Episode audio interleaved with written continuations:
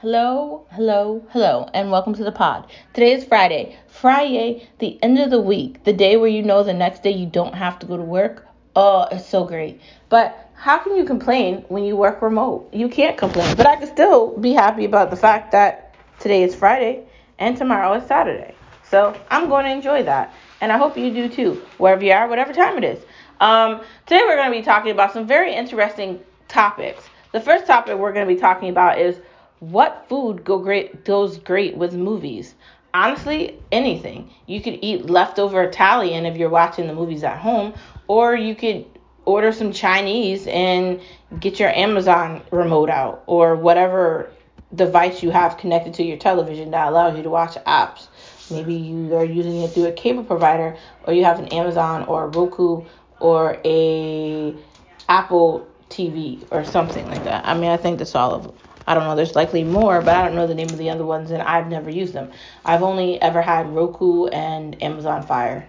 Um, I don't. I don't know. Nothing excites me about getting Apple, and I don't think they have anything good to watch, anyways. But this is about food. So, um, if you're watching a movie at home, you have the luxury of kind of deciding what you want to eat meaning you can order out whatever you want. Sometimes I feel like pizza is the best option for that because you just order it and it's hot and you just put a slice on a plate and eat it. Or maybe grinders or something like Chinese food because it's hot and you can order it, put it on a plate, and then you can start the movie once the food gets there. If you're eating at the movie theater, that's a different conversation because you're getting the food when it's hot, but then you're waiting for the movie to start to start eating it. So like it's different and, and I feel like eating and watching movies, um, it depends on what you're getting. Like if you're at the movie theater and you're getting the the pretzels with the cheese, that's a good option. Maybe the nachos, the popcorn is always good, but that's not like food. Like I don't know if popcorn will be considered like food, but like if you have the luxury of being at home, being able to watch a movie that's at a movie theater, then you can order whatever you want. That's where you can get the Chinese food, or you can get the pizza, or you can order Italian from an Italian restaurant or Mexican or whatever you want. It can be whatever you want, and you can order it. And I say, why not do it? I say, try it. Um, you know, the options, there's a lot of them, and I mean, who doesn't want to be eating a burger from Shake Shack with some fries while they're watching a movie on like a Friday night or Saturday? Who doesn't want to do that? That's like a luxury in itself, not to have to worry about what kind of food to order. And they like overprice everything at the movie theater, like ridiculous. The freaking popcorn costs ten dollars, and I know it's a big ten, and I get it, but really, man. Granted, the popcorn is likely gonna last me a week, um, if I get the large one. That's typically why I get the large one. But still, like that's a lot. And the soda is ten dollars, and then whatever else you're getting is like fifteen. So you're spending like thirty dollars on food at a movie theater. You could spend that to order out and have like a better time and have a better experience with food if you're doing it at home. Now, I'm not trying to tell people not to go to the movies because many of us haven't been to the movies in a year and we want to experience it again. So I say great. But if you're going to be thinking about food, maybe go to a restaurant before or after you go to the movie to eat, not that type of food while you're watching it because there's limited with the amount of food you're to have.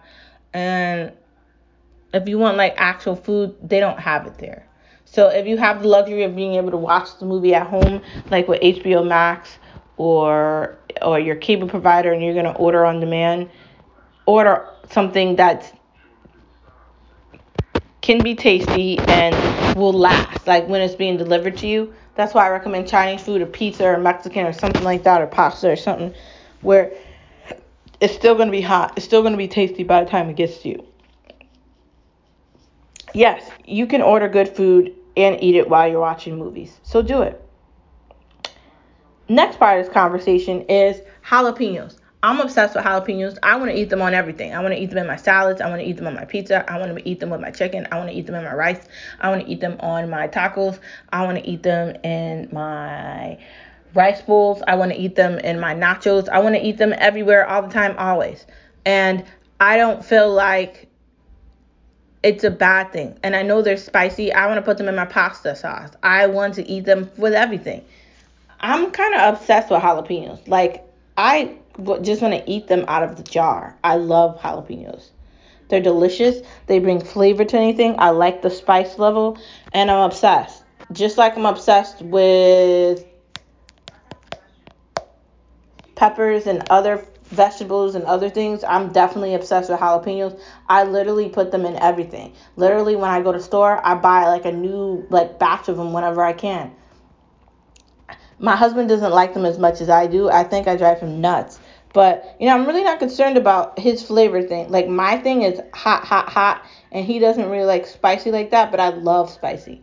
Like for me, I love buffalo chicken. My dear, buffalo chicken is chicken, buffalo sauce, jalapenos and lots of them, and like a some sort of a ranch. That's what I'm thinking. Jalapenos are a yes, and if you haven't tried them, you need to. And where have you been? The final part of this conversation that we're having is going to be what cheese is better? Mozzarella, feta, creamy cheese? Hmm. I think all the cheeses are good in their own ways. Every cheese is different and it should be. Like if you're getting a creamy mozzarella and you're trying to make like a baked ziti or something you're going to want to get the one that melts correctly. Um, if you're using like parmesan you're going to know it's not going to melt like that um, if you're getting feta, it's likely you're making a salad, okay? Like cer- certain cheeses are for certain things, and certain cheeses can't be used with other things. Like there's there's a bunch of cheese where you can get a slice for sandwiches, and then you can get cheese done for like if you're making an Italian dish or something that's cheesy. Maybe maybe you're making something Mexican and you need some melty cheese. There's a bunch of options for them, and I think they all play in different roles. And I think you need to be aware of that when you're cheese shopping. Like if you're getting the sprinkling cheese that's supposed to melt, you need to know which one to buy so you don't so you're not baking something you're like why isn't this cheese melting? Cuz you need to get the correct one, man.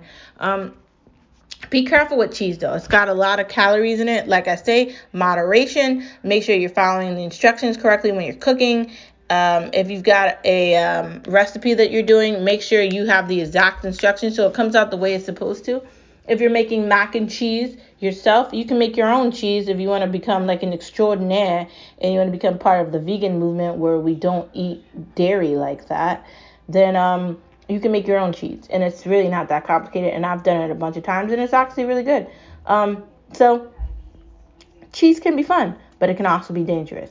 So if you're gonna have it, remember your moderations and remember what you're using it for, and make sure you get the correct version of it so whatever you're making comes out the way you want it to. Thank you for tuning in to Veekstar, Veekstar. Where'd you get those Veekstars? Veekstars, Veekstars. Where'd you get those eyes? Remember, drink your water, eat your moderation, and remember this is just a part of your daily, everyday life. We're always learning, every day. Every day is an opportunity for us to learn something new. It's an opportunity for us to try to do something maybe we've never done before and, and try a new food or buy that new one pan pot and discover we can cook everything we like at home ourselves. That's what it's time for. So start living. This is an opportunity for you, me, us, them, they to live longer and live stronger because health is key to life. See you on Monday. Bye. And have a wonderful weekend, everybody, okay?